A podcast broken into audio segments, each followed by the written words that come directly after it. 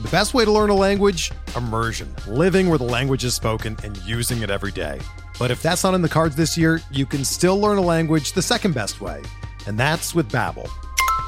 Be a better you in 2024 with Babbel, the science-backed language learning app that actually works. Don't pay hundreds of dollars for private tutors or waste hours on apps that don't really help you speak the language. Babbel's quick 10-minute lessons are handcrafted by over 200 language experts and help you start speaking a new language in as little as 3 weeks. Babbel's designed by real people for real conversations, and their tips and tools are approachable, accessible, rooted in real-life situations and delivered with conversation-based teaching so you're ready to practice what you've learned in the real world. Here's a special limited time deal for our listeners.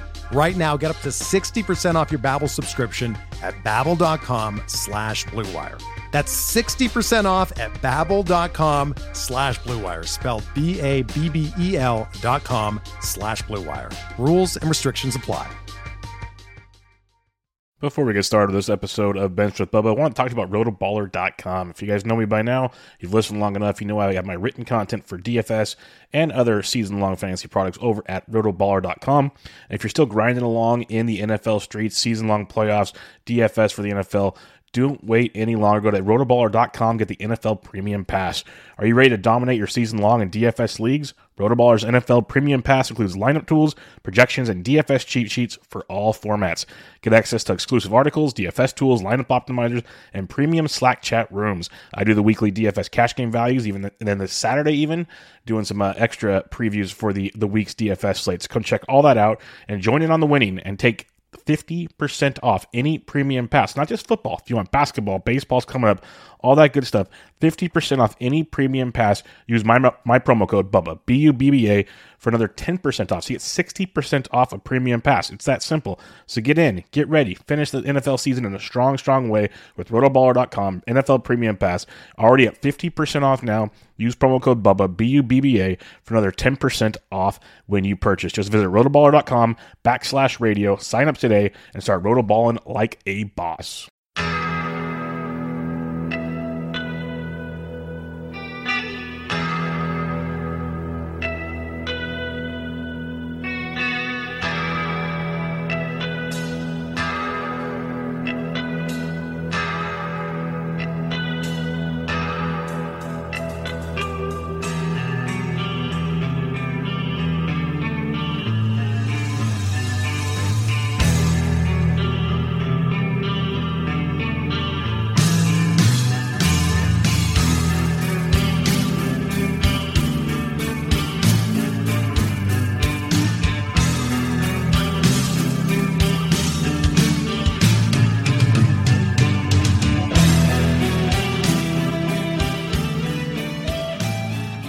And welcome back, everybody, to another episode of Benched with Bubba, episode 435. Got a special guest joining me tonight. First time on Benched with Bubba to talk some NFBC cut line. We've done a lot of draft champion stuff with some greats in that avenue of things. He's done very well on that as well.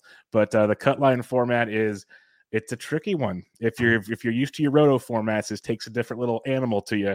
So I'm really looking forward to this. He's been doing this. At, we'll, we'll get over his history in a minute, but he's been doing it since it started. Let's put it that way. Uh, you can find him on Twitter at Jones Curtis W. Cujo himself. Curtis Jones, how we doing, man? Yeah, what's up, Bubba? How's it going? Looking forward to this. Good, good. Thanks for joining me, man. This is gonna be a lot of fun.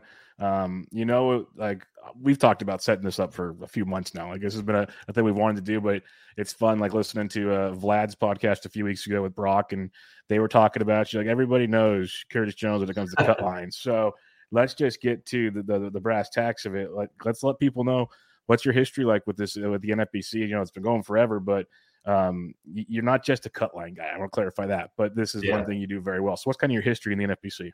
Yeah, so I, you know, I've been playing uh, fantasy baseball since college, and uh, you know, was doing pretty well in my home league, which is I think is going into its 12th year this year. Uh, we do an auction. We have a few keepers each year. Can't keep anybody longer than you know three years, so it's not quite like dynasty, but definitely like your at home league with guys I've known forever, and uh, doing well in that. So I was like, all right, I'll, I'll try out some of this uh, high stakes online stuff. And so around 2014, I started, and I think I started with DCs like everybody does, right? And um, had some success early on, and then uh, uh, you know I, I the cut line started in 2016, so I played in a few cut line leagues then.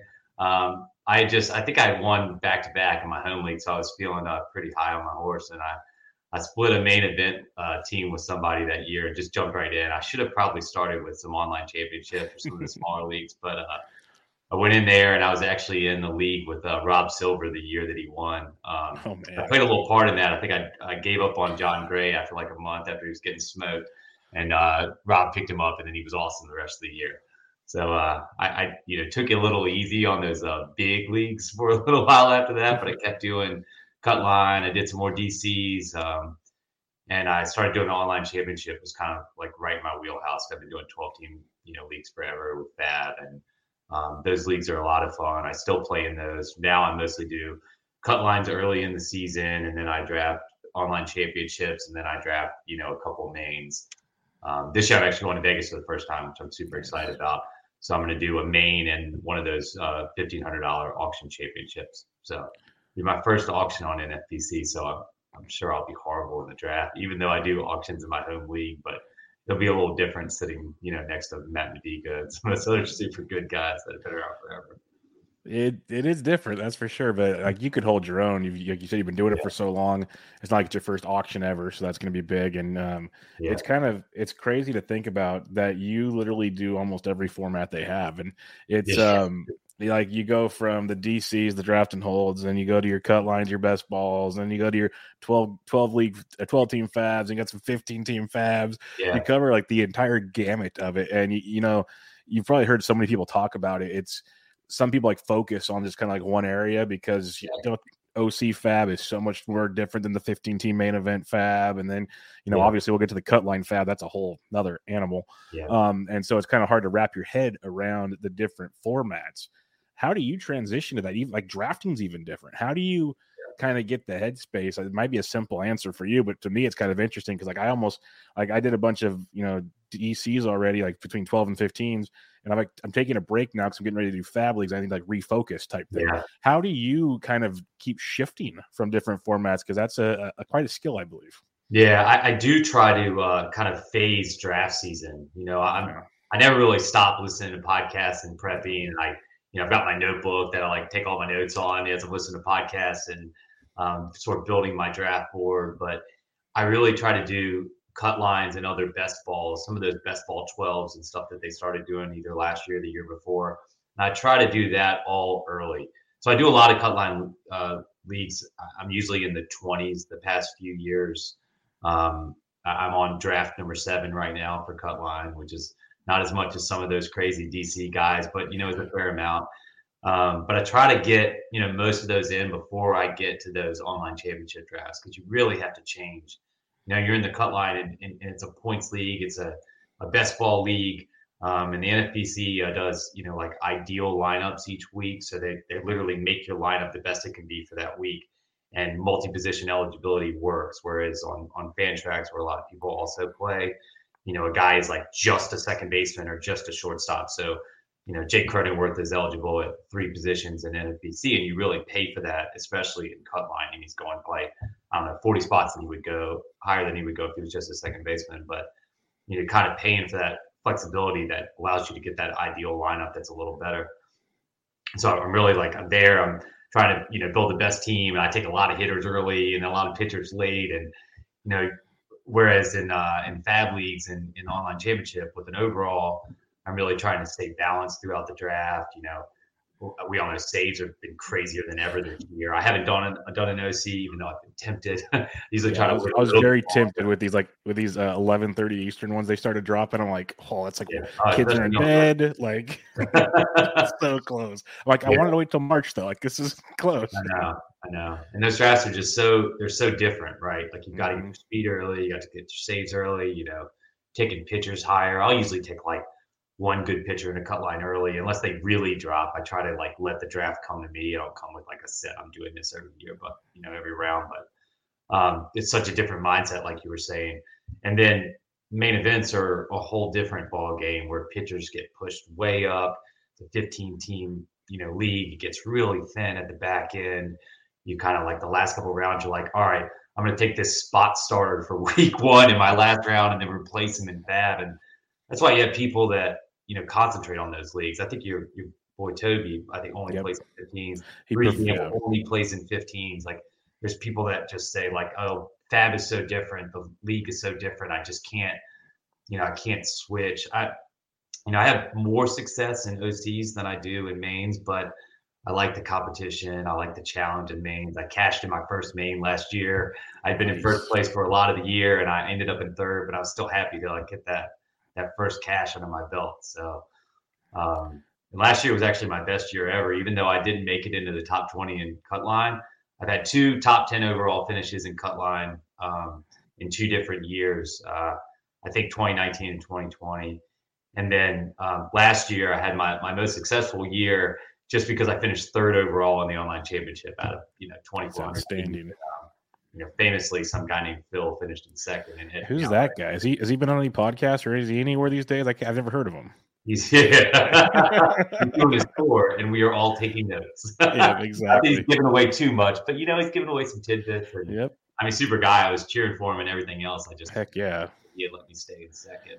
Uh, yeah, he, he sh- it was it showed like everybody there's so much competition you know some guys don't get along with some guys just the way life works but yeah. like there wasn't many people you didn't find like the last month rooting for Phil to like do the inevitable like the impossible. Yeah, like everybody was if you pretty much if you weren't like in second or third or whatever like if you didn't have a chance at it everyone's rooting for him. It was like yeah. just go get it man do it. It was awesome. And he told me you know a couple weeks before he's like i'm coming for you you know we were like dming on twitter and he's just like if I if I shoot the moon in pitching, you know, I can I can make a move and uh and I was you know I was in first and then like I don't know maybe two or three weeks uh, left in the season, uh, Fessler passed me and I you know the only uh, position I wasn't all the way at the top in was speed and I, I tried to like go for some of those speed guys and it just didn't work in the last two weeks.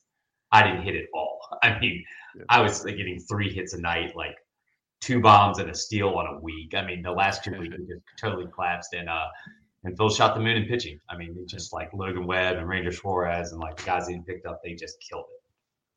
Yep, that's the way it works, though. It's like it there's, there, there's always like some luck that's involved. There's a lot of skill too, and he's a smart, smart man. Like yeah. that's why I always like I clarify it because I think we all admit there's a there is a lot of luck that takes place. Like you have to avoid injuries, you have to do this, but like you know what you're doing, what Phil did with it, like there was a method of the madness too. Like, and, and he's talked about, like you said on some of the shows when he dropped Walker Buehler or like things that most people wouldn't do. He had a, like a logistical step by step of why he did it. And I'm like, okay, yeah.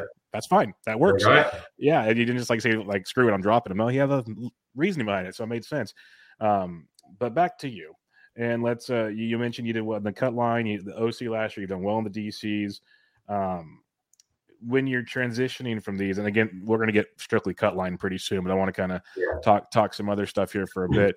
Um, I, I, like the way you said it. Like you find like you have more fun, I guess, and more success in the 12s, but you like the competition in the 15s. And I, I, I echo that sentiment. Like you said it much better than I said it before. I always say like I like the 12s because I can go on a fab like when the guy gets hurt and there's like options, so it's yeah. still kind of fun. Where like yeah. at a 15, if you lose like a guy gets hurt, the replacement value sucks, and then you right. have to overpay for them, and you're doing all the like it just it kind of feels depressing after a while. Certain yeah. in certain leagues where the 12s you're kind of all like I picked up Joey Votto in one league, I took Chisholm in one. Like there's always guys that are kind of sitting around. You can do things, yeah. and you're never really out of it until at least later in the year. Where a 15, like if you get a couple injuries early, it's so, it's tough. I mean, you, you replace you replace uh Lindor last year with Edmundo Sosa. You're yeah, like, well, I'm done. And if you take a couple pitching injuries and a main, it's over. Yep. You just like early on, you know, your pitching looks good, and a couple of your guys gets hurt, and a closer goes down. And I had um, one of my main that finished in fifth last year, where I ruined or wasted the best offense I've ever put together in a main. I mean, it was awesome, and my pitching was just a disaster. Yep. I mean, um, I had I you know drafted Rosenthal. I had like oh, seven. Oh, I was yeah. I think Toby was going through the same thing. I remember listening to your podcast, and I mean I had seven saves going into the All Star break. Yep. I think Toby if, ratio sucked on top of it, so it was like it was a to- pitch. was just going.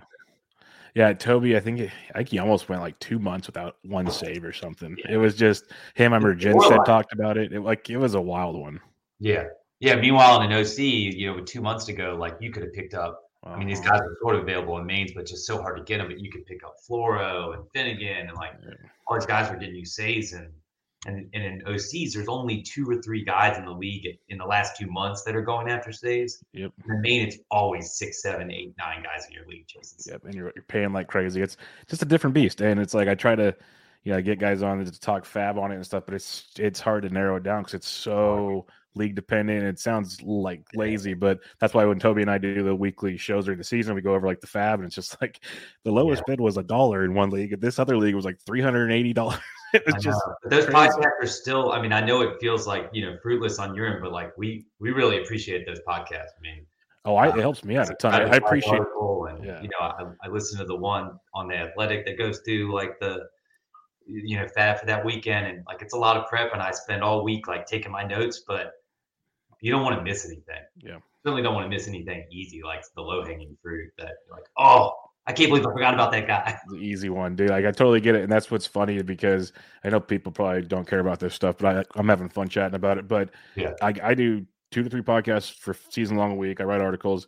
I still listen to podcasts every day. I subscribe to Vlad's, uh, Vlad's article. Like the same thing. I don't want to miss something. Like there's there's so much going on and so many different things, and if I'm gonna be the first to admit, there's a lot more smart people than me doing this. So it's just you know if you can't learn from other people, you're just kind of fool yourself. Is the way I look at it. So yeah. um, there's a ton of great stuff. So I like how you said that. Like you, you are checking all your boxes because there's so many things that could take. Plus, you got kids. I, we have life. There's life. Yeah. so, exactly. um, but before we get, I think the last thing I got for you here, you mentioned you got your notebook, you got your player pool how do you differentiate from different formats? Do you try to diversify? Do you have a lot of similar players in those formats? Like, how do you go about that? Yeah, I um, I don't go about you know early on in the year trying to diversify. I get a lot of the same kind of late guys, but I try not to go you know crazy. You know, my top owned guy will probably be in the 55 to 60 percent range, and it'll be a late guy. Um, last year, unfortunately, it was like Scott Kingery and Hunter Dozier. They were a disaster. They were kind of my late, you know, two of my late cut line guys. Uh, I did, you know, I had a bunch of Freddie Peralta, which was great, but you know, I, it'll it'll be later guys that you tend with those like really high percentages. I do try to diversify a little bit early on. Um, like I, you know, it, cut line you don't have a KDS, so you just kind of get randomly assigned draft positions, and you can find yourself with like a bunch of eights and nines and tens in a row.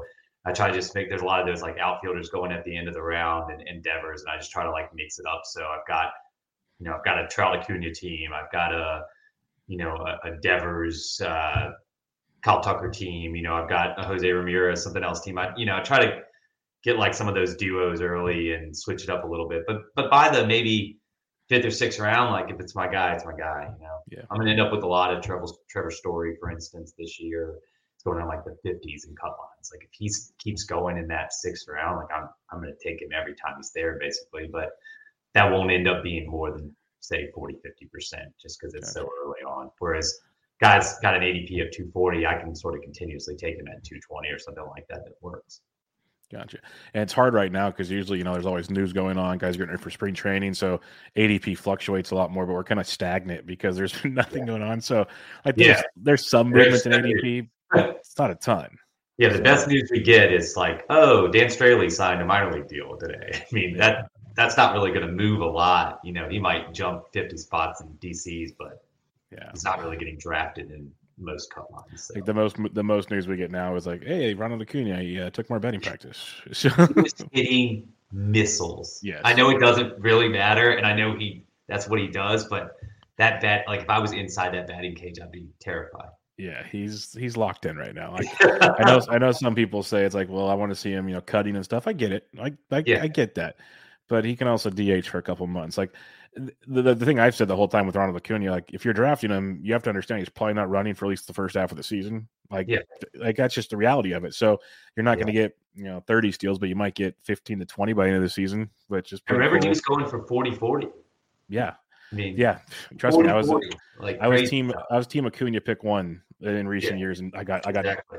So I, exactly. I don't think I've actually gotten him in my first you know seven cut lines, but I'm going to make sure to have you know a couple in case he goes nuts. Yeah, I've I, I feel bad for passing on him in some DC so far. Like I'm I'm not happy about it. So you hear somebody I heard somebody lately said, I want my first round pick to play on opening day. And like there's a lot to be said for that. And yep. cut line, yeah, like you want to get hot and healthy kind of in those later cuts, especially, you know, you got to stay in that top, I think it's the top 100 and then it's the top 20 and then the top 20 in that last round like all three of you or all 20 of you are in the over on your cash in and you want to get to the top but you got to get there. You know you yeah. got to finish top two in your league to to get to that first top cut and the next three will be in like the wild card round but the wild card round is kind of dead.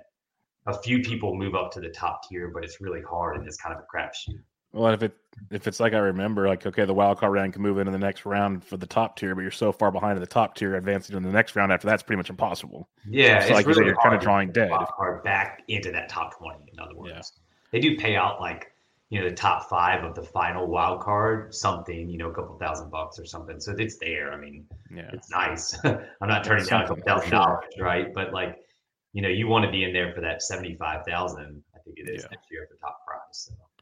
Well, all right, let's talk cut line because this is fun. It's a different format. Like most of the time on this show, we talk 12 team, 15 team, roto, and stuff like that. Like I said, we've been talking DCs a lot because that's just kind of the season. But cut line's cranking up. Vlad did a draft. Matty Wood did a draft live on uh, on YouTube. You've been doing, you said, I think six drafts so far. Yeah, I'm in my seventh. I was in Vlad's, uh, the, the Beat Vlad okay. live stream. That's right. So you're in your seventh.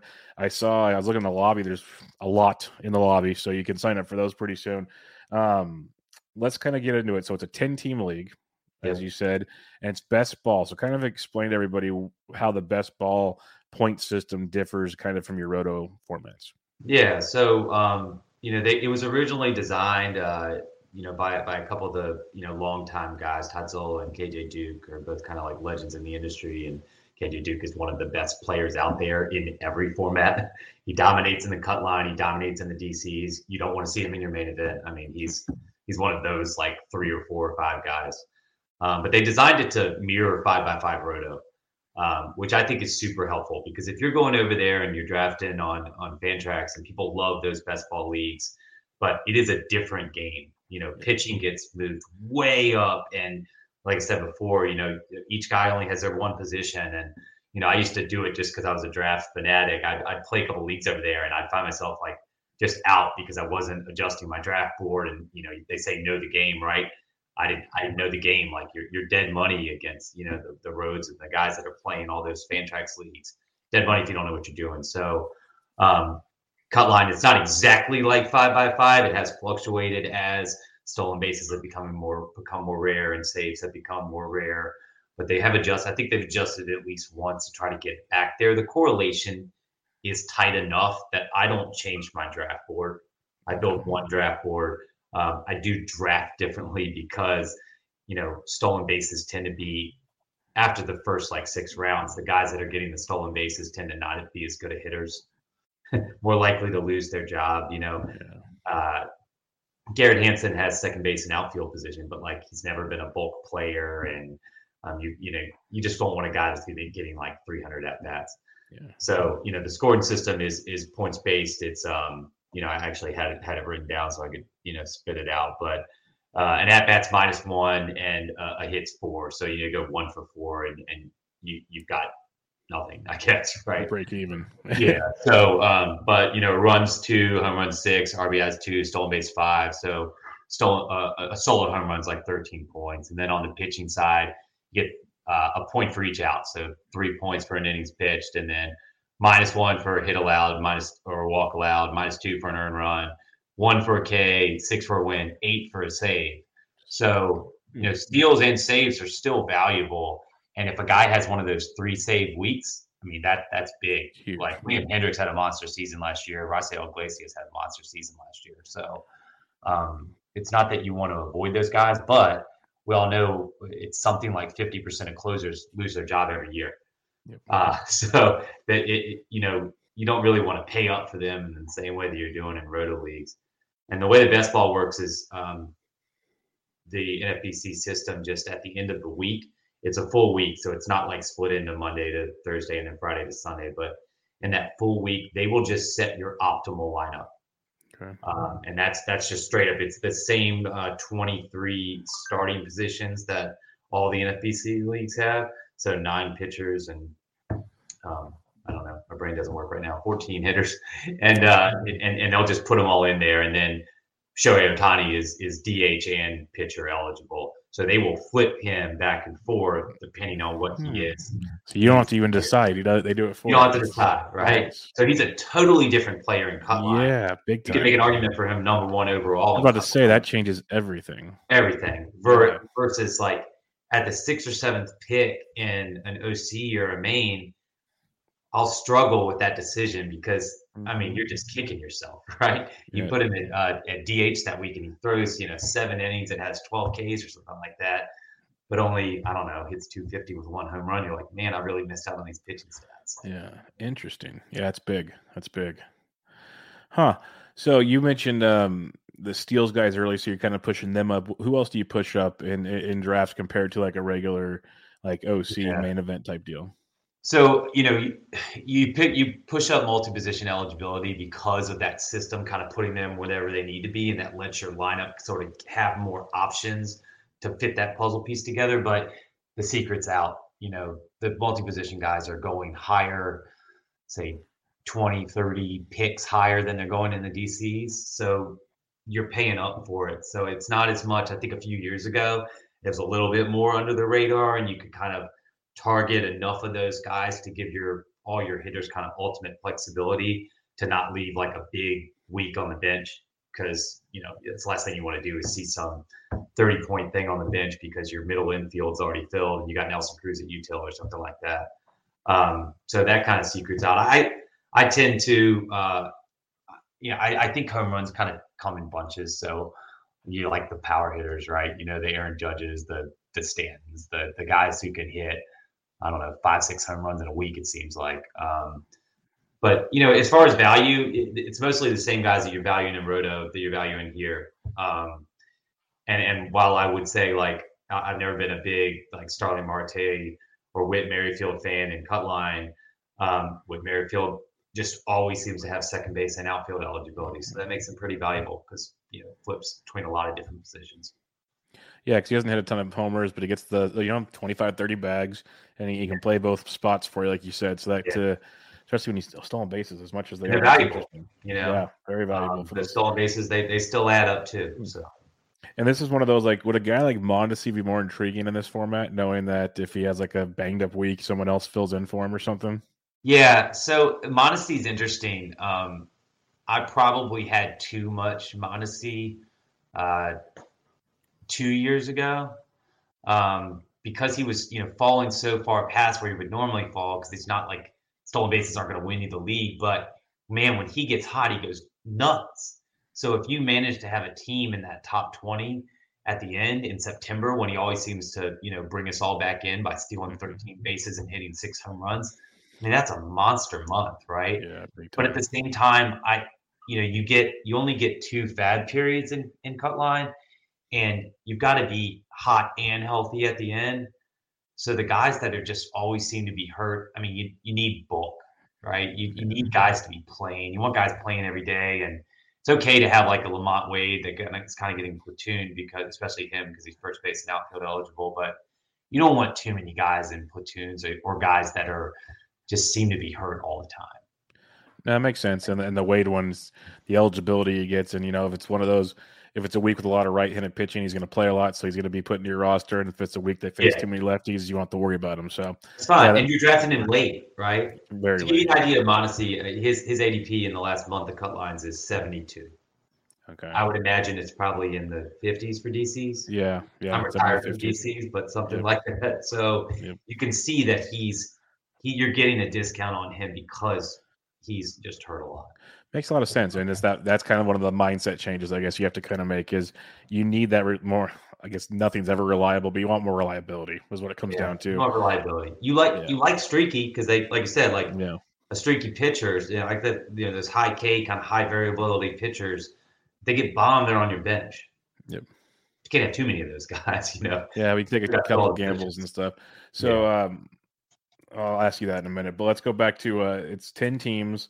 Um, how many uh, how many rounds? How many players? What's your roster kind of look like?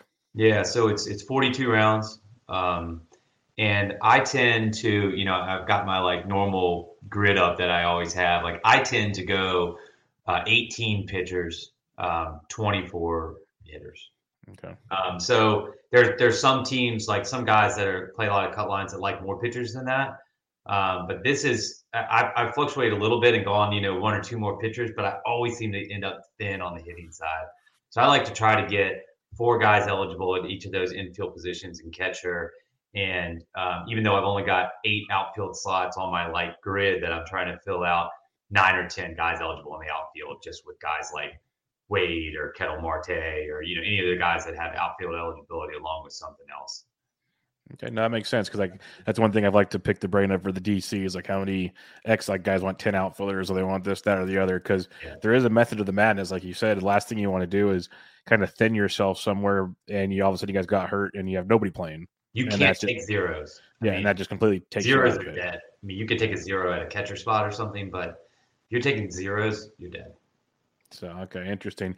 So you got the 42 players, 420 players get drafted. So obviously not like the other bulk leagues that we're playing and that really really load up on guys. I guess a main event would be 450. Yeah, more. Yeah, a few few more. You know, OCs yeah. less. So about 30 more. So yeah, so yeah. Eh, not bad. Decent sized player pool. Now you mentioned um there's it, it's 175 bucks to enter, but you get uh, two fab periods. Yeah. And this is where it gets fun because you know it's still a thousand dollars like yeah. in our in our other leagues but yeah. that's that's a weekly deal so you kind of plan accordingly yeah. this is like go for broke and this is where i just get lost as i'll get up so how do you approach fab uh, a ton of time you know and a ton of back and forth um, and there's another guy uh, jason coops who's on uh, who's on twitter and plays a ton of cut line leagues and we talk all the time about about cut line in general, but like especially in the couple weeks leading up to those fab periods, like who you looking at, who you dropping, who's available, like and it, a lot of times it's you got to cut that dead weight. You kind of have to be ruthless, um, and and most of the time that's the right answer. I probably, in hindsight, shouldn't have dropped Franmil everywhere last year because he came back like two weeks later and he raked when he came back. But you just can't keep a bunch of red suitcases on your bench uh, because you you have to avoid those zeros. You got to give yourself more options, and there's there are always people available. But those two fab periods you're talking about, one of them super early. So it's uh this year it's Tuesday, April 12th. One good thing, they run them on Tuesday nights instead of Sunday nights. So you get a couple extra days. You also get a free look, which a lot of people don't think about. because Monday and Tuesday games do count. How much you should weigh that, you don't know, but um, they will sort of get shoved into your lineup if they've hit three home runs in those two days or something. Interesting. Like but um, so first one super early. So I tend to to spend big in that first period, but I'm also doing say you know 24 cut line teams that that range from late November or December to all the way up into March. And so you tend to have more guys to replace in those early teams that you've drafted. And sometimes I'm only replacing two or three guys in a team that I've drafted in March, like a late pitcher injury or this guy um, I thought was going to be the closer. I took a late stab at him. He's not. Uh, relief pitchers that are not closing, valuable in main events as fill-ins, kind of worthless in cut lines. Yeah, it makes You're sense, not getting yeah. saves or wins. I mean, Collin McHugh probably put up good points last year, but you wouldn't. Nobody had him on the team. Yeah. You know, um, so on teams that need it, that have six, seven, eight spots that I'm filling in, I'm spinning big in that first period. And there's a couple reasons. Those guys are going to help you all year. You know, you're going to get like your Tyler O'Neill's, your Akil Baddoo's, or, you know, those guys early, your Adolis Garcias. I think they will kind of win. Garcia and O'Neill were like the two big names early on. Um, they're going to help you all year. And by the time you get to that second one, which this year is on June 7th, half the league is dead because that first cut happens, say, a month after that.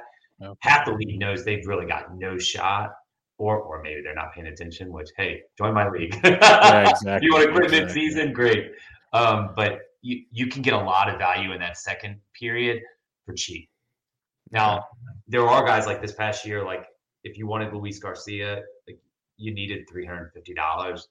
In my later ones, I had three hundred fifty dollars. In my early ones, I might only had two hundred.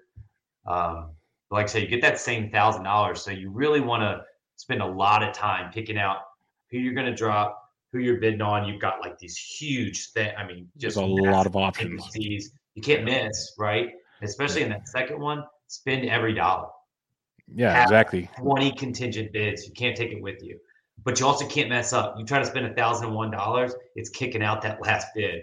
Yeah. So you know, I'm kind. Of, I've got my Excel spreadsheet up. I've, I've stacked. That's the hardest part, man. Is, yeah. And I have messed up with 24 leagues. I mean, I've messed up and left myself a dollar, not gotten my last guy. I mean, I try not to, obviously, and I double and triple and quadruple check it. But especially when you're making those late changes. Oh yeah. You, so by by Sunday, I kind of want to have everything set up. Somebody shoulder falls off on Monday, you're switching it around, or like there's a new closer and I've got to put him into every single one on all the yeah. leagues. And the system's great, but it's it's just time consuming. If you're only in a couple of them, then it's a little easier, I think, to handle. But you're still going through all that same kind of imagination, moving like, around and everything. You, want, you know what you need to do, but it's very it's very time consuming. It's both like a best ball and and kind of low touch, while still those fab periods are so important that's what's wild about it because like you mentioned the the best balls like I've done so in Fantrax and everything and different scoring, but same idea. It's like draft and I walk away. Like here we are, is what it is. Yeah.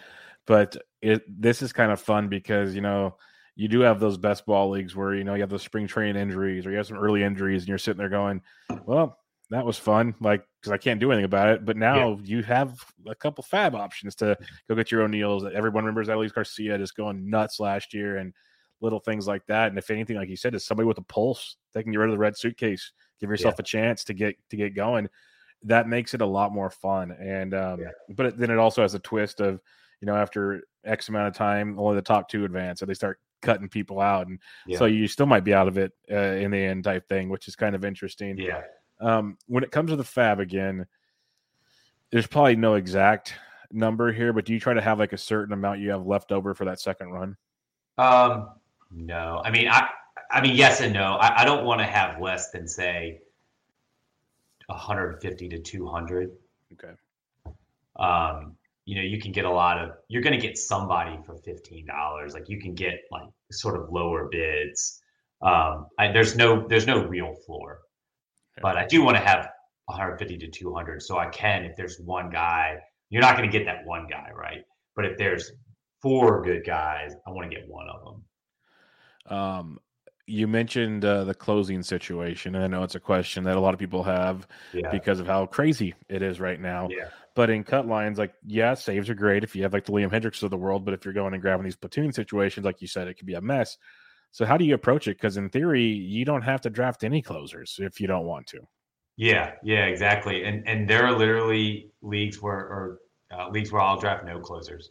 And then we were talking about that Vlad league and I drafted all the closers. They, I, I set like the the max pick on five of the best ten closers in that league. Um, I think people sort of went in there and they're like, "Oh, it's cut line. You know, we don't need closers. They're going too high." And you know, I said, "Well, I mean, if they're going to drop forever, I'm going to take them eventually." See, that's um, good though, because if you get five of them, like if just two or three of them have a big week because they're on, yeah. they're good closers for a reason. Like that could add up yeah. quickly. Like the idea quickly and, and there is a you know a school of thought in cutline that you kind of either want none or you do want three, four, or five. Exactly. Yeah. Because they, they kind of they'll get their two and three save weeks like in in bunches, and you know they're on your bench say a third of the time when they're not really doing anything. But even one save at least gives them a nice little floor. Yeah. Right. It's like an eleven or twelve point week. Like that can be your seventh, eighth, ninth pitcher. Nice. Yeah, no, That, and I that makes so much sense. Get them in bulk because uh, instead of having like just like two or three randos and they all like stink for a week. Yeah. At least you, the, the odds of all five of them stinking not very good. So yeah. um, when when you are drafting pitchers, and you know this kind of could be a DC strategy too that works over for cut line. You want yeah. innings, so you want guys that are going to rack up innings. Yeah.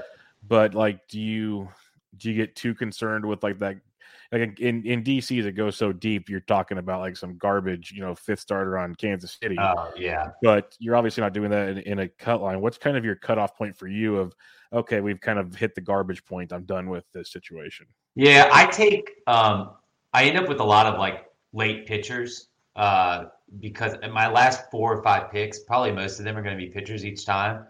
Um, but you you do kind of want those guys that'll give you innings in case, and they can be more volatile.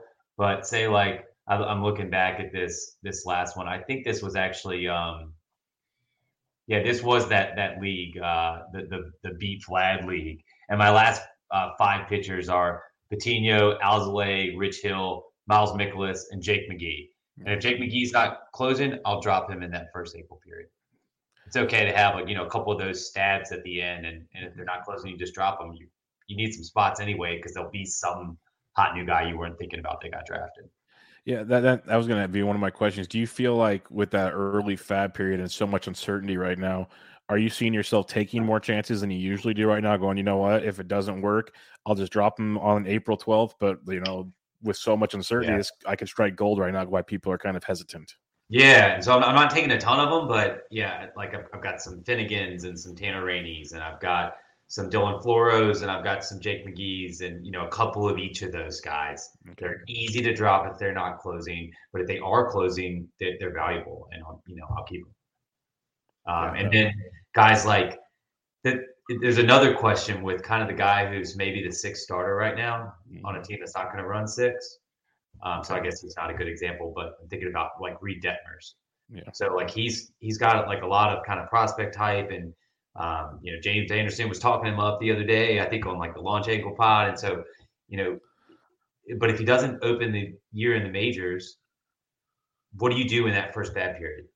Yeah. And sometimes you hold him. And I held Mackenzie Gore three or four years ago for the whole year, and I got nothing. Nothing. Yeah. So I, I've done less of that as the years have gone on. I mean, if a guy's not going to be playing in, in April, it's just hard to have him on your team. He's mm-hmm.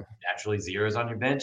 On the plus side, you're at your most healthy in April. So you don't need that 41st or 42nd guy. But um, you, you, get to that second FAAB period, a guy's not playing, you've got to cut weight. You cut bait. You can't keep it. So on the flip side of that, are you okay with drafting Bobby Witt right now or no?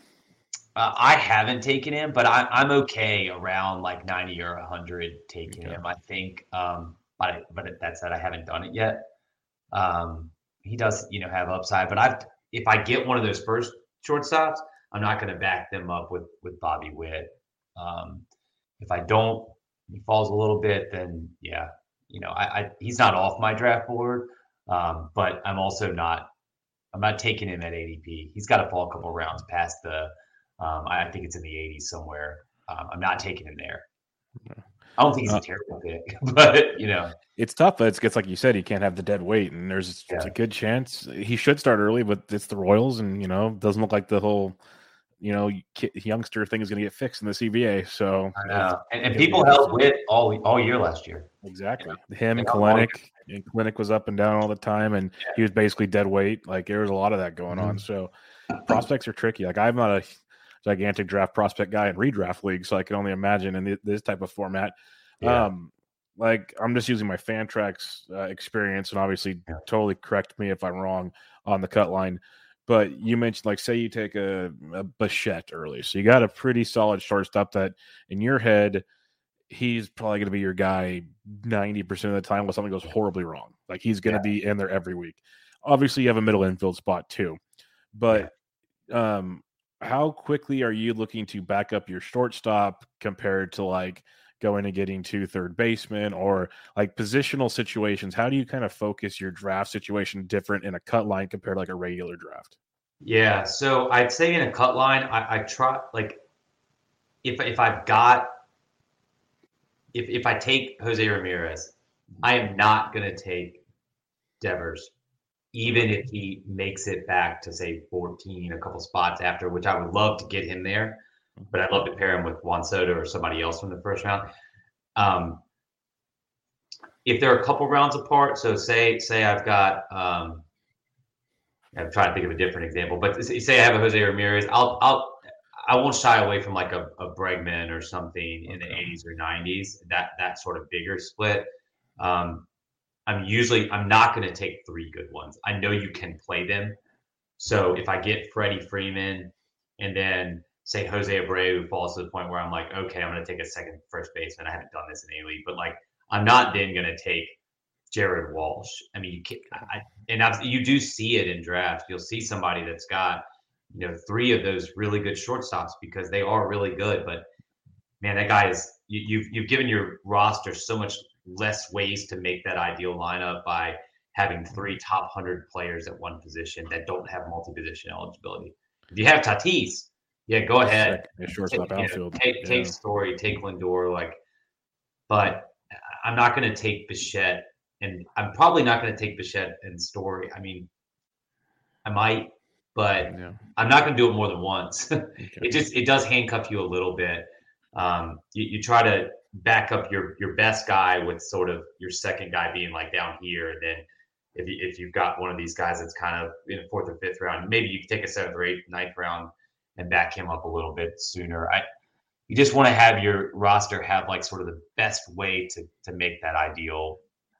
And, and I mean that's not it's not like a, a you know it's not a not a huge problem to take to take those two guys, but it does handcuff you later. And that, that's why I wanted to ask because like you've you've seen people talk about it and, and, like it feels like in the Fantrax I think the multi position eligibility is not there. It's a weirder situation on building your roster. Yeah. Um, but even like in roto formats, like you'll see people go, I want to grab two of these guys, play one at middle infield, one at shortstop. But There's a conversation, okay, where you drafted the second one, you could have used a stud third baseman, or Yeah. you could like so then it starts hamstringing you that way, like you're saying. And at the Yeah. same time, sure, you can play all three of these guys. So like the reason why I ask is like, okay, if I have such a stud like Bichette and I go and take like a story and something happens to Bichette, it's nice to slide story in, but then at the Yeah. same time you're still hamstring. So that, that's just an interesting way of thinking is why I want to ask Yeah. you for someone to to build the point system over the roto system. Yeah. And um and in reality, like in, in a fab process in, in cut line, obviously anything can happen, but do you see it being more like outfielder pitchers that are available, or do you kind of see a whole gamut of things? Yeah, it it's it's a whole gamut. I think. I mean, there's and I try because I've you've sort of got your if you're a 24 18 guy like me or you're a 22 you know 20 guy you know you you sort of have that sort of you want to drop an injured second baseman and pick up a second baseman. You want to drop an injured outfielder and pick up an outfielder. But if you have guys that have picked up extra eligibility or your your lineups sort of shifted a little bit, you you want to make sure you're sort of keeping that three or four at each position. But it's almost always pitcher for pitcher, right? Unless you end up in weird it, yeah. but you you did have, I mean, you had Jazz Chisholm. I, I don't know that he was drafted everywhere. Jonathan India was definitely a big pickup last year. You are going to get some, you know, infield positions. Okay. Uh, Yeah, I it's just- not all outfielders, uh, but obviously a ton of. I mean, ton of pitching, right? Everybody's dropping by, especially that second period. Everybody's dropping a number of pitchers because guys get Makes hurt, sense. guys lose their jobs. You know, Injuries, losing jobs, new guys. Yeah, makes a lot of sense. Um, back to the the hitters outfield. You have like five. You start in five outfielders, potentially six if the utility situation. Yeah. You said you're going to roster eight, give or take, plus you know multi position guys could lead to Yeah. nine or ten. Um, do you see yourself more aggressive on outfielders early in your draft, or is it just kind of you know as the flow goes? If it's a shortstop, their base, you don't. As long as your grid gets made, you're good. Or do you kind of focus on certain positions over others? Um, I have tried to take one of these early uh, third basemen in cut line. Like you've got Ramirez, Riley, Devers, Machado. I mean, those guys are studs. There's a lot more question marks after them, uh, but I don't always get them. In my current one, I went Soto, uh, Luis Robert, and and Yordan. So three So. Okay. I don't know that I would do that in an OC.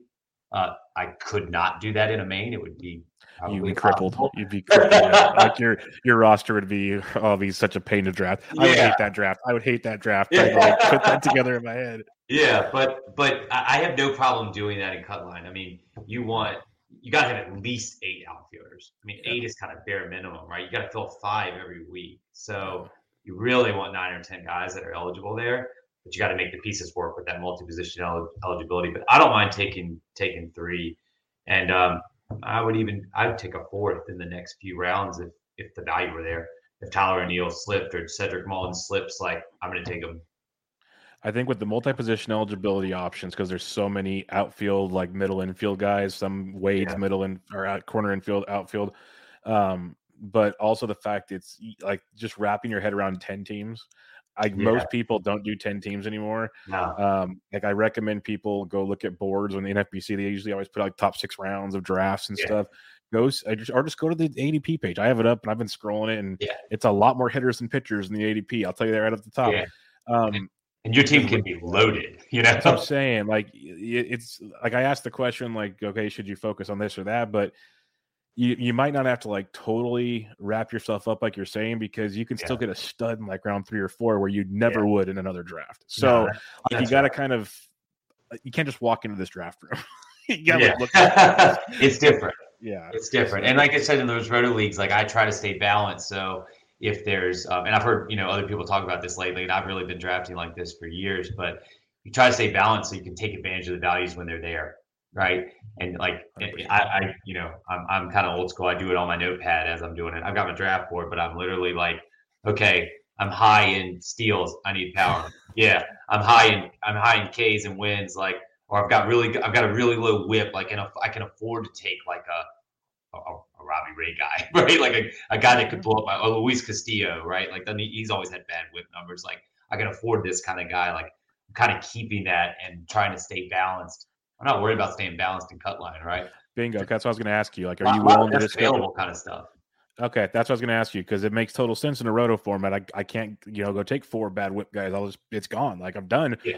But in in, in this uh, best ball format, if these whip guys still strike out ten guys a game Yeah, and they maybe pick up a win every like three starts or something, yeah, we're doing good, right? Yeah, I mean you We're compete different. in overalls and mains and OCs. Like protect your average, protect your ratios. I, don't care about that here. so it's a, just a different mindset and why kind of why you need to get these drafts over with before you start those roto drafts. Yeah, like now I'm, I'm like real. I'm getting real itchy to maybe jump in a cut line pretty soon now because like Yeah. I like this idea of you know Yeah. go get some fun teams built. It's fun. Cut Yeah, line drafts are fun, and you can do a bunch of them, and not you have those two fab periods, but you know you just kind of watch them, watch them go. You mentioned you, at it's a, Good at bats do kind of dry up.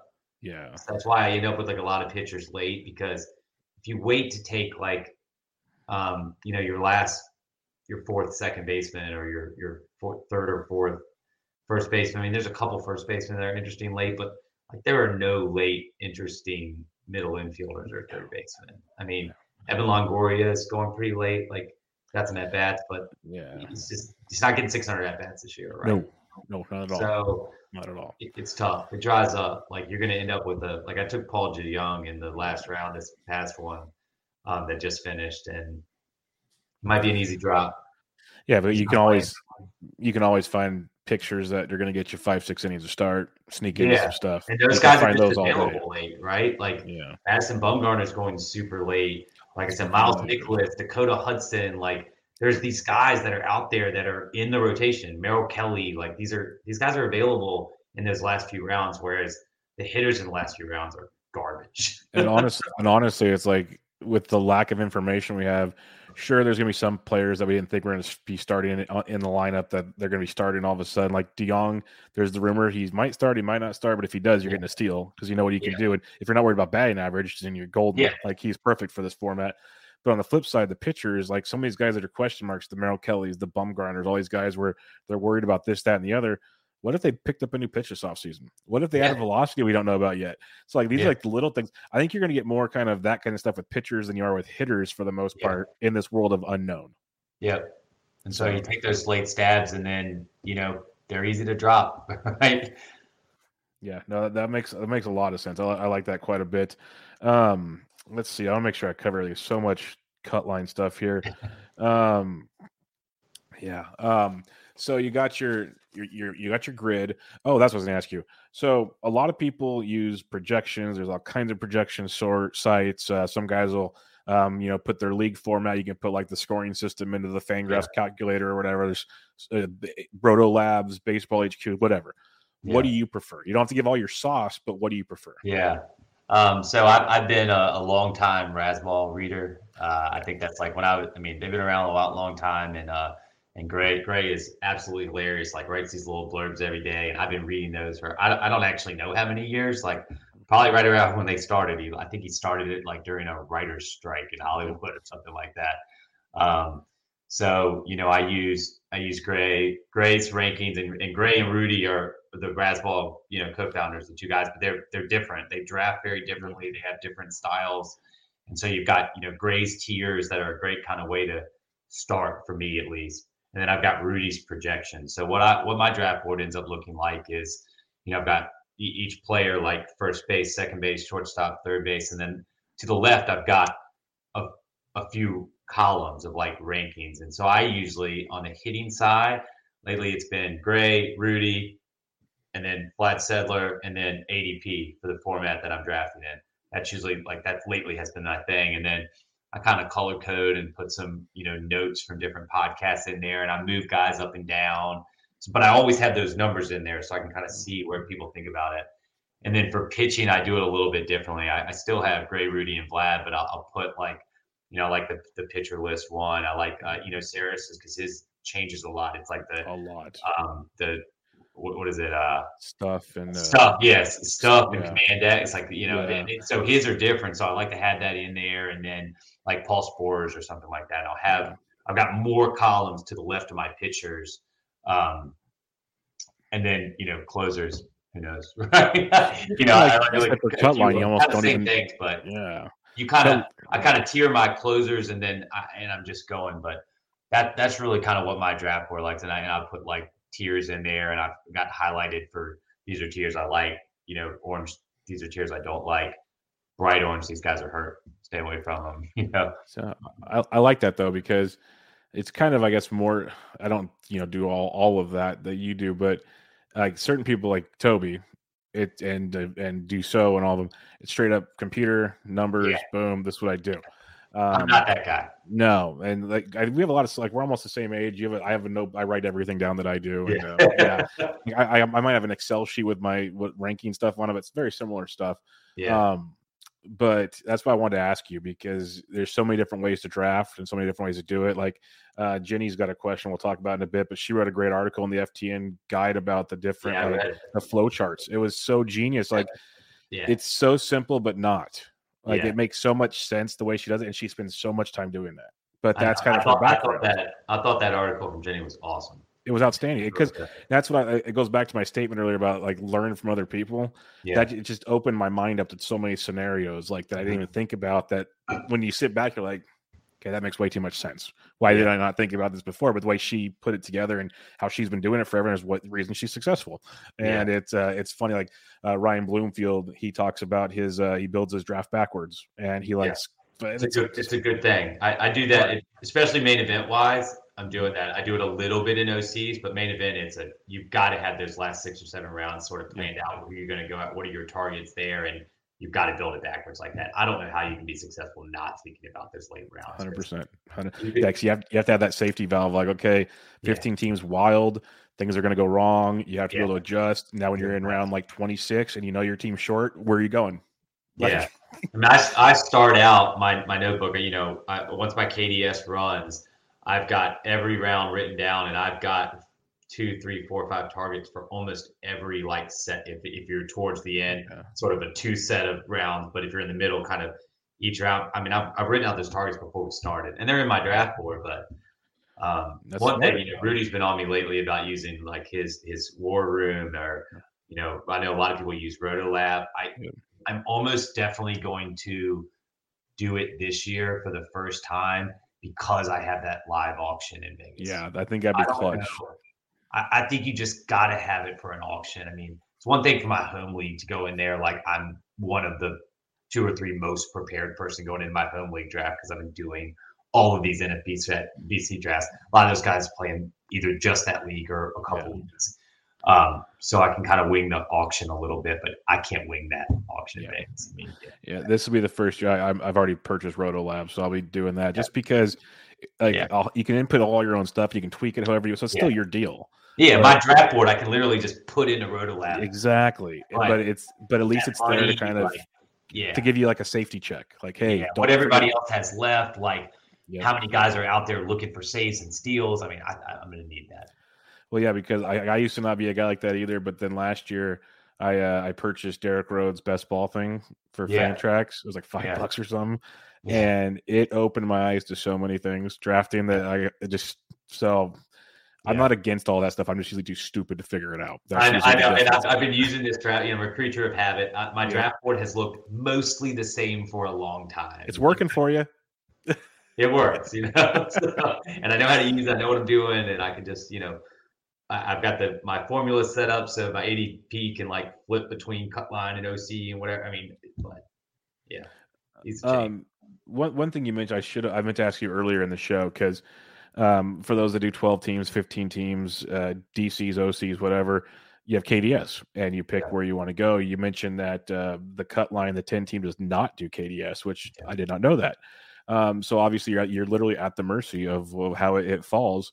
Yeah. Do you have a preference on where you're going? Because it's, it's ten leagues, so ten teams, so it doesn't feel like it's as necessary to have a certain spot, but it yeah. still could be. So, um, how do you feel uh, one through ten in that situation? I I like to be in the middle and cut lines, um, just because when I'm at the end, I feel like I, I kind of miss out on. I wouldn't call them necessarily. They're not runs in the same way that they are in roto leagues, where it's like a run of closers or a run of all the speed guys that everybody likes in that range. But there are a couple spots in the draft where there are kind of mini runs. Like those those shortstops, you know, Story, Bogaerts, Lindor, Tim Anderson, um, and, and maybe even Wander, they're all going in like a 15 pick range, and you can miss out on all of them.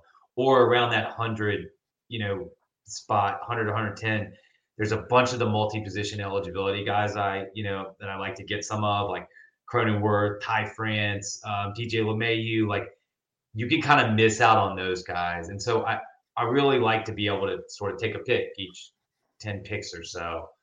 Um, but I also want to get enough spots in each one because a lot of times in those first four or five rounds, that's how you really differentiate your team. Because the diversification, other. you have to draft. I don't want to have the same team over and over and over again. You know, yeah. um, I don't want to have like even though I love Jose Ramirez this year because yeah. he's both awesome. You know, doesn't seem to be an injury risk at all, and third base is kind of shitty. Excuse me, the language. No, you're fine. And uh, uh, that, but I don't want to. If I'm in five and six, I don't, can't take a ton of Jose Ramirez. I mean, it's, yeah. it's dangerous. Dangerous to be, uh, you know, over over in on one guy. That's early. And that's the thing is, it's like I've heard other people say it. It's like uh, if I do two drafts and I have like the top pick, okay, I'm going to take uh, Trea Turner with one and Jose with the second, or I'll yeah. take Trea Turner with one, Gerrit Cole with the second, whatever, just yeah. so I'm not putting all my eggs in one basket because God forbid something happens and yeah. the whole thing's up in smoke. Yeah, yeah um, like the two most important drafts right at the end of March. Like, yeah, can't have the same first round draft pick. And it makes sense. It's tough to do because like I want Trea yeah, Turner or Jose Ramirez pretty much every time, but it makes uh, sense. Makes total sense. And it's funny because most of my drafts I've done 12, 10 so far. I've been in the back like four or five in every one except like two. So I looked at my player shares the other day. a lot of outfielders. It, it stinks because yeah. there's so many of the same players, and I'm like, yeah. Ah. Yeah, but, back, uh, that, that back of the cut line are like a bunch of those outfielders, like Harper and Acuna and Trout and Betts and Tucker. And like, if you end up in those 8, 9, 10 spots, like you could end up with a lot of teams that look a lot alike. Um, you, you, we, we know third base is rough. Uh, there's probably a few others are there any positions that you're more aggressive on than others? I know we kind of mentioned outfield. You try to be just because there's five, but just yeah. in general, because I guess scarcity per se. Is there yeah. like positions you're more interested in? Yeah, I don't. You know, I don't really practice position scarcity per se, but I I do I do in cut line at least want to get one of those first four third basemen if I can. Um, I really want to get one of those top tier, top two tiers, whatever you want to call it, shortstops. Like by the time you hit Lindor, I want to have one of those guys, and then I want a couple of those real stud outfielders. Okay. You know, it'll be a little bit different in Roto, I think, because um, I think I'm really going to want one of those guys with a bunch of stolen bases in the first round. Um, your, your Trea Turner, your Tatis, your Jose Ramirez. You know, I, it, it's kind of hard to leave that first round. I think even in a 12 team league uh, without a lot of stolen bases. So like flat, it makes flat a tough pick right? Um, and I um, want the option that if Freddie Freeman slips in the second round, I want to be able to take him because I like Freddie Freeman in those late teens. Um, in, in, cut line, definitely, but I think even in even in OCs or you know, I'd, I'd be all about taking like a Freddie Freeman, but you've got to have 25, 30 stolen bases in the first round to take him. Yeah, makes a little different. That's why he's he's definitely hard to take in those formats. But yeah, cut line point system Makes a lot yeah. easier. Um, I, some of the big dog catchers are going earlier yeah. in cut lines. Look at the ADP right now. Yeah. Real, real early. like I saw Salvy's ADP is 18, JT's is 30. Like that's for those keeping track at home early. Um, how do you approach the catchers? Because you already mentioned if you had to take a zero anywhere, you want it to be catcher, even though you don't want a zero. But you know, and I get it. Like those guys are your at bat guys at catcher. Like yeah. that's why that's why they even go early in redraft yeah, systems. Exactly. But how are you about the catchers? Um, so I do like to get one of those top, uh, say, is it six or seven before Grandal, Willson Contreras. I want to have one of those guys just as my kind of anchor, and then I like to get, um, you know, one to two more by the time you hit, say, Elias Diaz, Alejandro Kirk area, which is like early 200s in cut line. Um, I think there's something to be said for taking two of those top guys, honestly, because catchers so bad after like say 15 of them. Um, they're just they're putting up nothing. And if you look last year, uh, Sal Perez was all over the top 20 teams. Um, he put 4.8 points up a game, and non-small sample size division uh, Grandal was next at four flat. So he's almost 25% better than Grandal, and Grandal only had whatever 250 probably at bats. So I mean, it, he was so valuable last year. So there's definitely an argument to be had for like taking him early. And I do have uh, I have taken Sal Perez really early. Um, I have no Will Smith yet, but I want him. but I mean, he's going 34th in the last month. JT Realmuto is going 30th. So I mean, those are three guys going the first 35 picks. Um, it's it's hard to take two of them, um, but I would love to have. I'd love to come out of the draft soon with uh, Will Smith and Grandal. You know, just to have one of those That'd teams. It's not two of them. You know, uh, or, or Sal and Willson Contreras or something like that. I wonder what I wonder what pushed Grandal up so much. At first, I was thinking, oh, maybe it's because of OBP. But uh, I know the second half he started crushing it. But yeah, he know, was crushing it, man. In that lineup, yeah, that's arguably the best lineup in baseball. All right, that makes and he gets on base a lot. So even though walks don't help in cut line, scoring runs does. Scoring runs, yeah, definitely. Do you see yourself like I know Casey Chaw does it in some? Do you see yourself in cut lines potentially stacking teams more than others? Uh, I I don't really do it um, as a, as a general rule. I'm not looking for it, but I've heard Casey Chaw talk about it. I've heard Vlad talk about it, like stacking um, there's definitely offenses that I want pieces of, and, and there were like Blue Jays all over all the top everything yeah. last year, right? So I definitely have a lot of like White Sox and, and Blue Jays kind of higher up on my board, so you'll see sort of natural stacks, mm-hmm. but it's not something that's even really in the back of my mind. Okay yeah, it's just it's one of those kind of DFS philosophies, but it's tough yeah. to do in a, it's tough to do in a draft for sure, to like yeah. to make all that that pan out. But yeah. I do like it the more we talked about it, and I look at it the scoring because for the Fantrax people out there, where it's almost more OBP centric.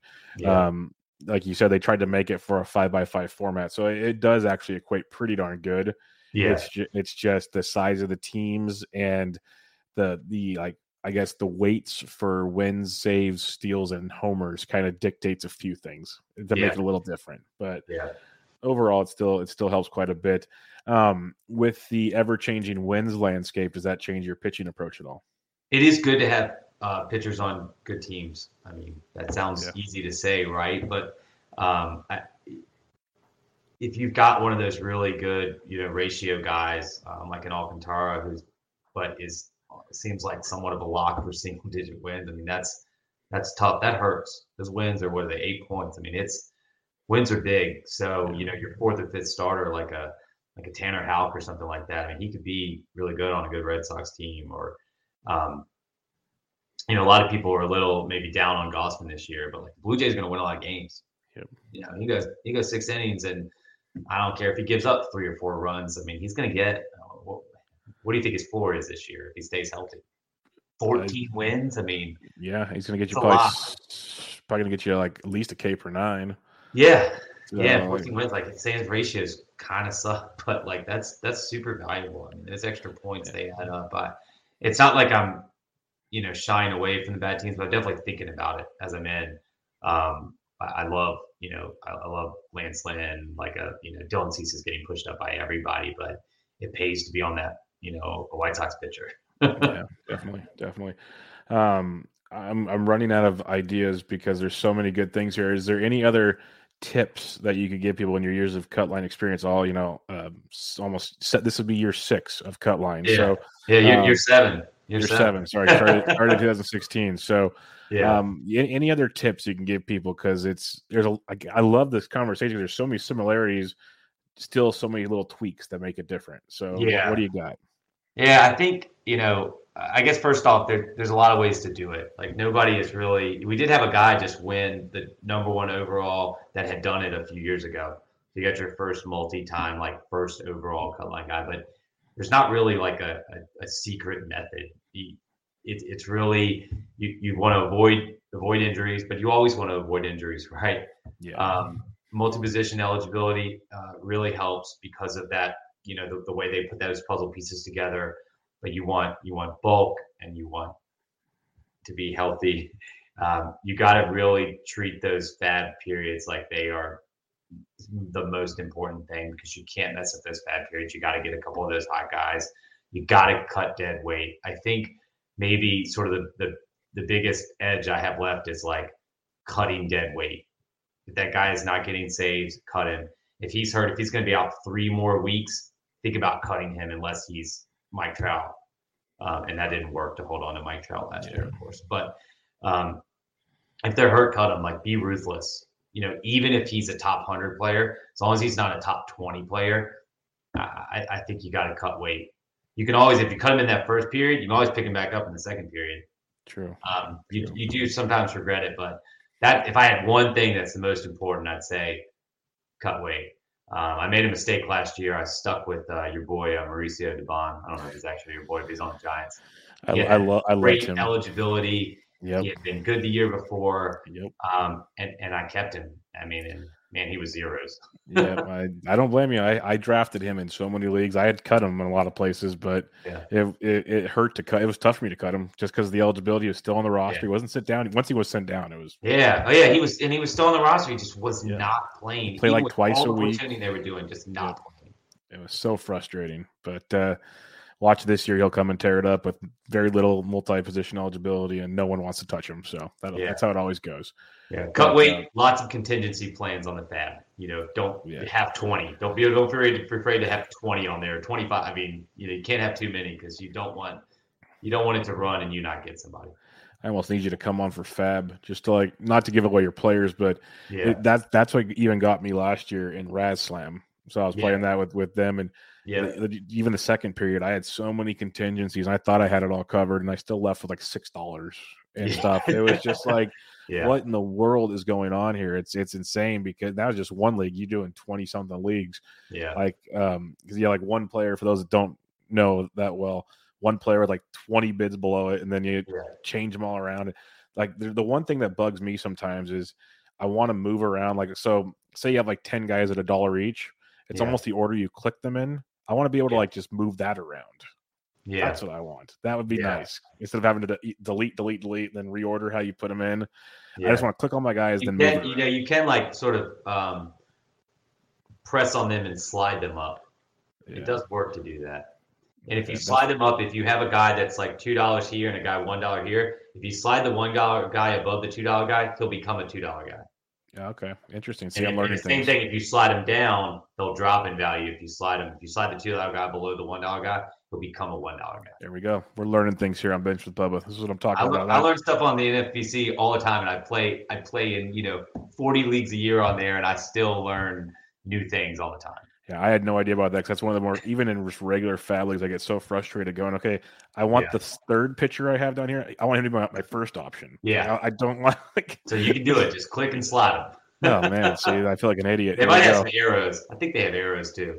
That would be so much while nicer. I've done fab, but Uh, beautiful, beautiful. Uh, we got a couple questions here, and we kind of covered them, but we'll we'll rehash it real real Yeah. quick here.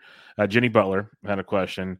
Uh, how does he like to allocate his money between the first and second fab periods? We kind of hit on that. I know a lot of people spend more during the first one, but I always have as much. Uh, I I always saved as much money as I could for the second.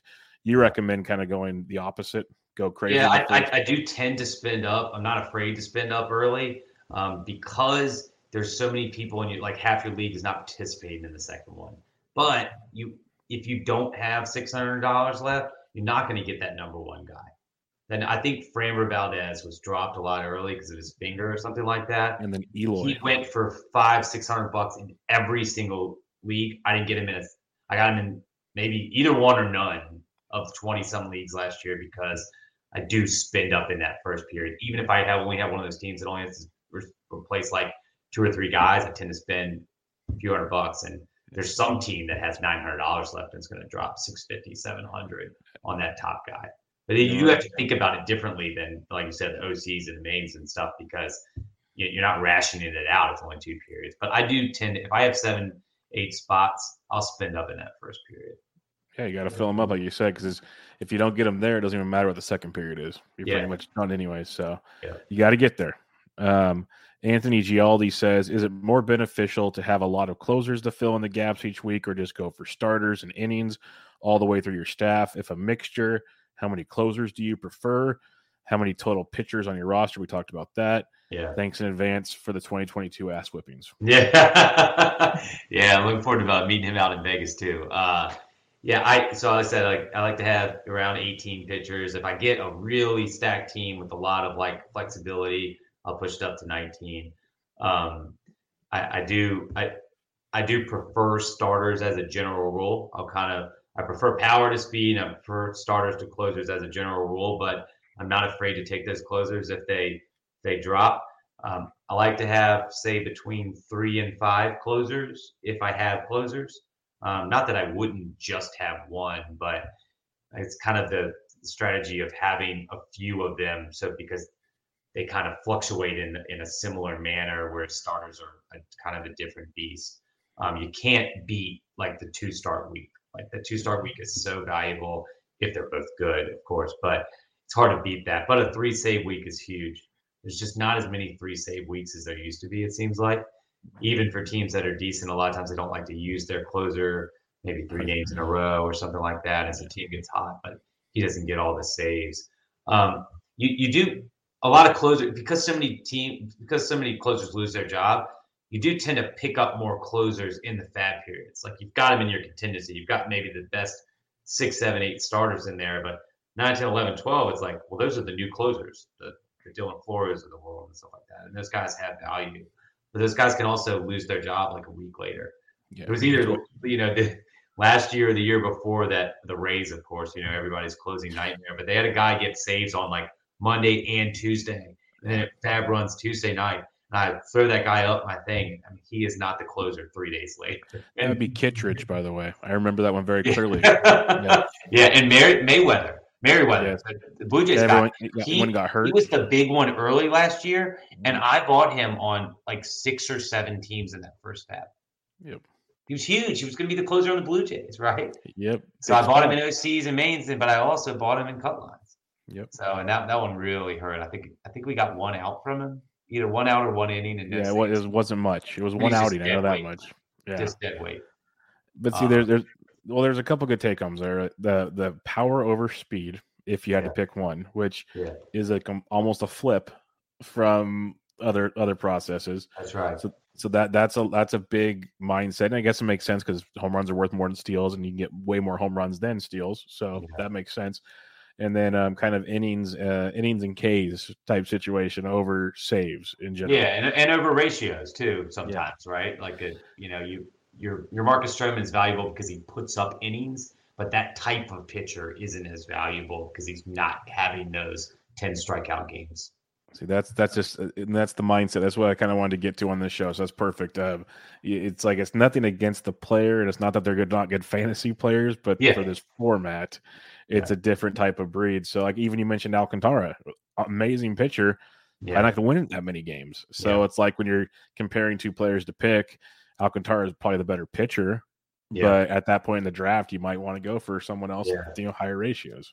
and, and and he does. I mean, he's fallen probably a little bit further than maybe he should have. He's going 51st right now in the last month, so it's still a very valuable pick. And around that same time, you, same spot, you can get Julio Urias three picks earlier. Well, on the Dodgers, I mean, he's going to put up a ton of wins. like that, right? So Um, I, I should have asked you earlier on these cut lines. Are they all live drafts? Do they have slow drafts? How are they going about them? Um, I've been doing a lot of the four hour ones. The only live one I've done is the the B flat. Um, so I tend to like the four hour ones because after round 30, it cuts in half. Okay. So two hours is just fine, yeah. but one hour is tough. That's it. Like I've been doing like my DCs or NFBC 50s. It's been a lot of like uh, uh, the two hours, but then when it goes down to one, if you're on the West Coast like I am, and um, yeah.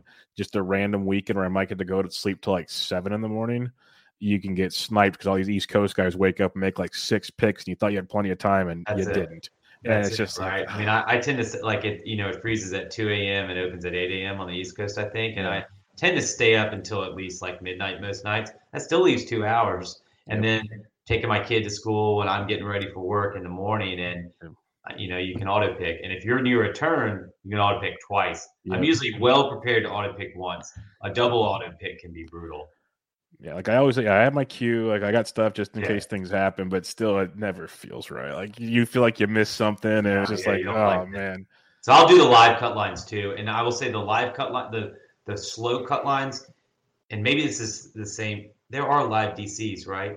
Uh, yes, yes, there are. Yes, there so are. The, the, the, slow ones tend to hug ADP a little tighter and kind makes, of makes sense. flow the same. Live ones are are, are wilder.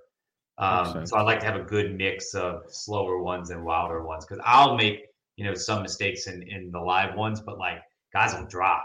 You know, and you'd be like, yeah. oh yeah, I got I was choosing between these two guys here. I got the other guy the next time. Whereas yeah. the slow one, like they don't tend to slide quite as much. All right. Well, you got me convinced. I might have to jump in a cut line. Like Let's this is this. I, I, love this. Well, I'm not gonna get one with you, but but that's the problem. I always joke about it because there's like fish and all those guys. Yeah. It does. If you're in on any NFBC draft, there's gonna be like four, at least four or five dudes. You're just like. Ah, That's right. Like, I, it doesn't matter. Your list can only be lo- so long of I want to avoid these guys, right? Yeah. Especially when you get into like main season. Yep. I've got everyone's I've going. Got to avoid, and and I've got another 30 that I know these guys are really good. And then there's guys I don't know that are also really good. Yep. There's no, you know, fish. There's no there's not a lot of fish out there in the NFBC yep. world, right?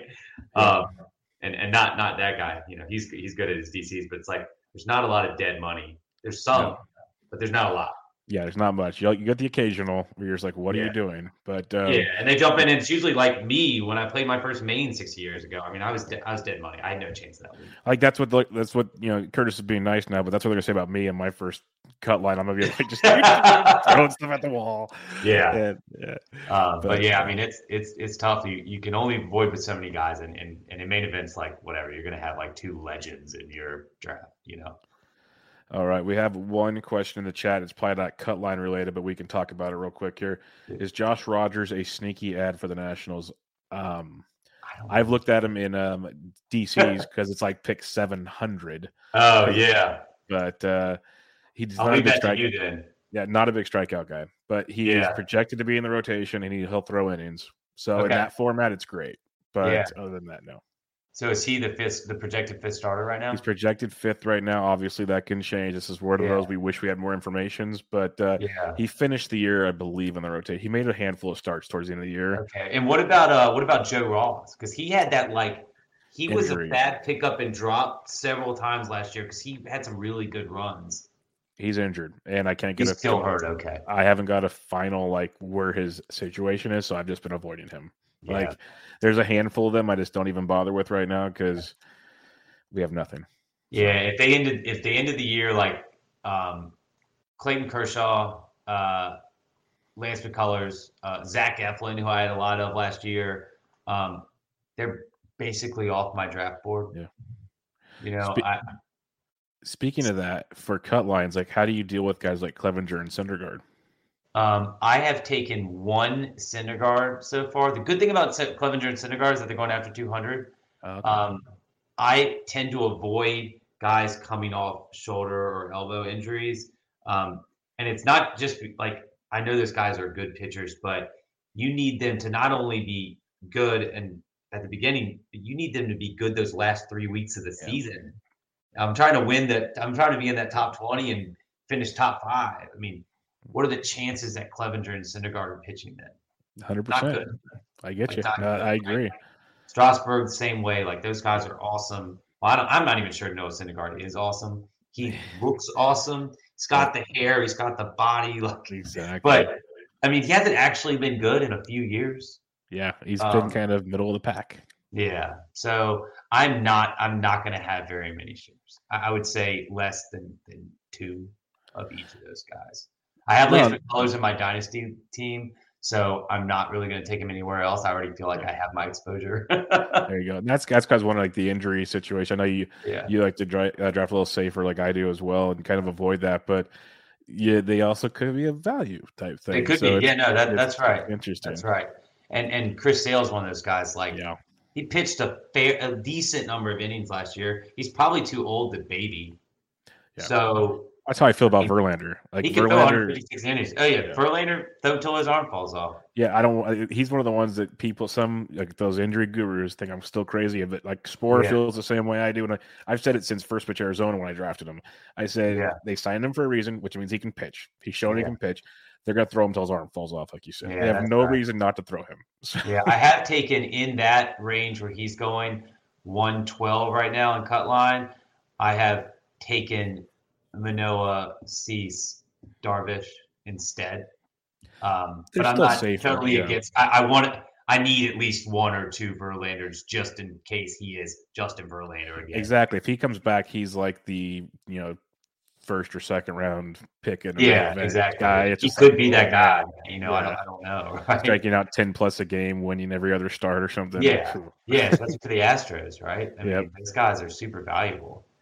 Yeah, so that's a game changer, especially in a cut line format. And again, you know, if he comes into spring training and things look bad, you can cut him, like you said, April 12th. Yeah, you can always So- drop. It's hard, you know. You don't really want to drop too many guys in that like Yeah, pick a hundred. especially but, like, Justin you drop them. You, But because you're taking a shot on that upside. You're trying to win it all. yep, and that's that's kind of the, the happy medium. Like they talk about the overall competitions. It's yeah. do you want to play to win your league? Do you want to play to win the whole thing? There's different ways line, to go you're playing to win it all. Yeah. You know, they don't pay a ton of money out to the league. I mean, this year it's up to $175 buy-in, and you can get that down buying like packs. A lot of people buying three packs, six pack, nine pack. You get that down a little bit into the 150s, but I think it pays 350 to first, and then this year for the first time they're going to pay second for 150. Before it was like 150 to get in, 300 first, nothing second. Oh boy, You're only doubling your money yeah. for first. Like it is all about the the overall. Whereas in the OC and the main, I really think like you have to think about the overall because enough of your money is going to it Yep. that you'd be sort of silly not to think about it. But you play to win your league, and if the overall comes, it comes. That's that's my mindset in those two, and that's why like Zach Yeah. Waxman was on my show and he broke down like, well, if you need a punt category, it's not crazy, and you can still you won't win the overall, but you can still win your league type thing. Like there's the mindset changes, like you said. You do need to think about that sometime. Like, you know, I think I think I, I used to think about that not at all or too late. I'm always just like trying to like stay, do the thing, do the thing. And then I think like Scott Jenstad was talking about, he's like it's it's it's around the All Star break where you need to know, hey guy, I'm not finishing top twenty in the overall, um, but I can cash in this league. Yep. And so I'm punting stolen bases or I'm punting saves. Yep. Um, and you got to make that. If you make that switch too late, it's not it's not going to work. But you make it at the All Star break, it works. And that's what I love about uh, the content that's out there and just NFBC in general, and it, it applies to Yahoo's and ESPNs and whatever format you play in. Yeah. But it's the way your mind changes by playing with all these really good players that you kind of Yeah. ha- it, it, it makes you a better player for sure. Yeah. So I, I like just those little things you can think of to. It's like when you're playing with your buddies, there's no overall, but Yeah. like how often back in the days you go, "Oh, I'm just going to punt, you know, mid season. You wouldn't have, but Yeah, now you can yeah. do it every season and probably beat them every single time. Yeah. I don't I don't put anything in the draft. Like I Oh, want to no, keep yeah, all my options open. for sure. Um, but you got to be you got to be willing to make that change happen through the year. Yep, hundred percent, hundred percent. And you can win the league. Like you you know you can put a you know a category and win a 12 team league. It's Oh yeah, most definitely. And like I said, Zach broke it down uh, for some format. The difference, like if you took a like two points in say saves compared to the twelve that you'd get from standard gains points, the difference to be in like the top eighty five percent now instead of eighty percent isn't as much as you think. Like Yeah. you can you can definitely make a couple tweaks and make some magic happen. So Yeah. it's very very interesting to think because some people you have that mindset you're just screwed. It's over. Yeah. I'm done. But you're uh, You gotta, be watch, you gotta you gotta watch like those categories, and that's why like the more leagues you play, the harder it gets Yeah. for numerous reasons. But you know, Fab becomes harder, signalized becomes harder. But really, I, I like to say by by mid season, I'm like, where am I lagging? You know, oh, I am six stolen bases away from five extra points. Like I need to Yeah. sort of think about that each time. And the more leads you have, the more time intensive it becomes to really do that right. It's not it's not easy. Um, are we believing in Charlie Morton this year? Yeah. I mean, I'm I had to ask you a Braves question. So yeah. and that, that was, I mean, it's brutal to lose him like that, but you know, to still to win like without Acuna or Morton on the field at the end of the day is crazy. Yep. Our pitching was decimated halfway through the World Series. I mean, but that's like an ankle injury, like a you know, like that's why I'm not worried. It's nothing with his arm. I'm not worried. I mean, Yeah. I, you know, he was a super value last year, and really like he's going um, 106 this year. I mean, he's in cut line at least. I don't know where he's going in DCs, but I, I'm I'm not shying away from him. But there are a lot of pitchers I like right in that. It's not like I'm gonna get him everywhere. Um, like last year, I had a ton of Gausman because I really liked him, like right there. Um, I don't have like one guy that I'm like really honed in on yet. Um, there's three or four of them in that range. All right. Well, I will let you go. It's getting late on your side, but uh, this was an awesome conversation. Uh, talking cut line here. I'm actually like I'm not even just BS, and I'm like pretty pumped to go check out check us out some more because it's just Yeah. it's a fun format. And drafting a 10 team league just sounds like so much fun. Like you get to draft these like loaded teams yeah. that you know at least Don't get used to it. You know? They don't Oh, all look yeah, like cool. those 10 team leagues. yeah, not a chance. I'll get back to reality real quick. But Yeah. doing so many 15s like DCs here lately, like a 10 feels pretty nice, a little cleansing of the Yeah. soul, basically. yeah. So um, you gotta check that out for sure. But again, any final thoughts before we we head on out of here? No, dude, it's draft season. You know, we just we just want baseball. Please give us baseball. Yeah, all this mumbo jumbo. I'm believing in it until we hit Yeah. March, then it'll get fun. Then it'll get fun. Yeah. So let's hope the billionaires, you know, don't mind being like million point nine nine exactly. like little Exactly. things. But uh, everybody, go check out Curtis on Twitter at Jones Curtis W Cujo, as you can find him on there. And uh, thanks for joining me, man. Had a, had a blast talking Yeah, to you. thanks, Bo. Really appreciate the invite. Uh, happy draft season, and um, you know, praying for baseball. Yep, definitely. I'll see you in the, the cut line streets. But for everybody, this was Bench with Bubba episode 435. Catch you guys later.